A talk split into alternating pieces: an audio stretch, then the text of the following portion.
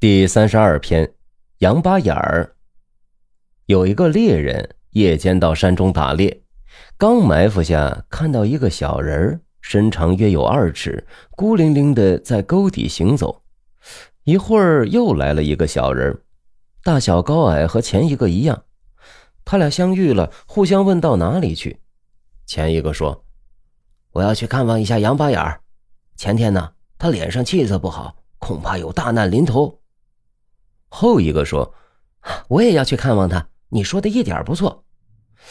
猎人知道他俩不是人，便大声叫喊，霎时间两个小人都不见了。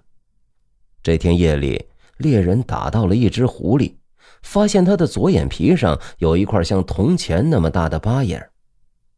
听众朋友们，这猎人打到的狐狸应该就是两个小人说的羊八眼了。显然猎人所见的是两个小妖怪，那这刀疤眼的狐狸和他们相识，应该也是妖怪了。这妖怪都幻化出人形了，说明已经有法术了，那为什么还会怕人呢？三字经中有一句，三才者天地人，把人与天地并立。传说在最古老最原始的时候，世界像个巨大的鸡蛋，天地不分，一片混沌。在这个混混沌沌的大蛋里，有一个叫盘古的巨人开始孕育成长。起先盘古像一个胎儿，呼吸着天地的元气慢慢长大。经过了18000年，盘古长大了，力大无比，他站起来舒展身体，活动活动手脚，谁知道一下子大蛋破裂开来，一部分轻盈而又透明的气体渐渐上升变成了天，另一部分沉重而浑浊的东西逐渐向下沉淀，凝结起来变成了地。这时候的天和地相隔得非常近，盘古身材高大，头顶着天，脚踩着地，无法活动，有时腰都直不起来，非常吃力难受。他就这样支撑在天地之间。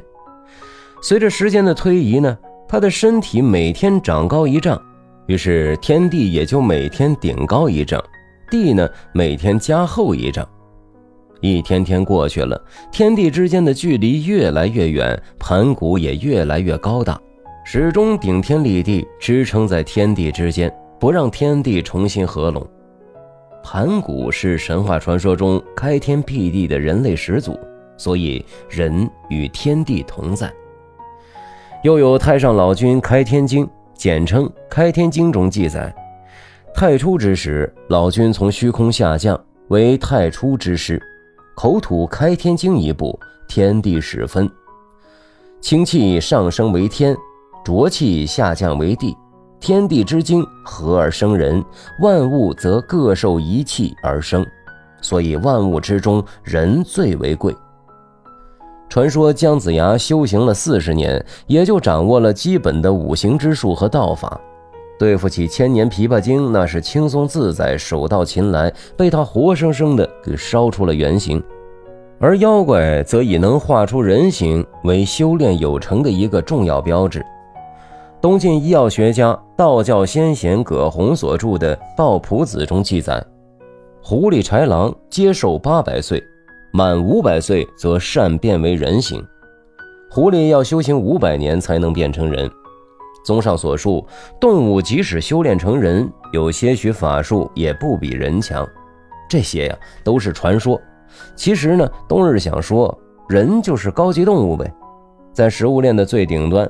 但是呢，人和动物应该是共生的状态，万物之间都有牵连，共同形成一个生态平衡，一旦平衡打破了，那就有可能都走向灭亡，然后自然界就会产生新的物种，逐渐进化出新的高级物种。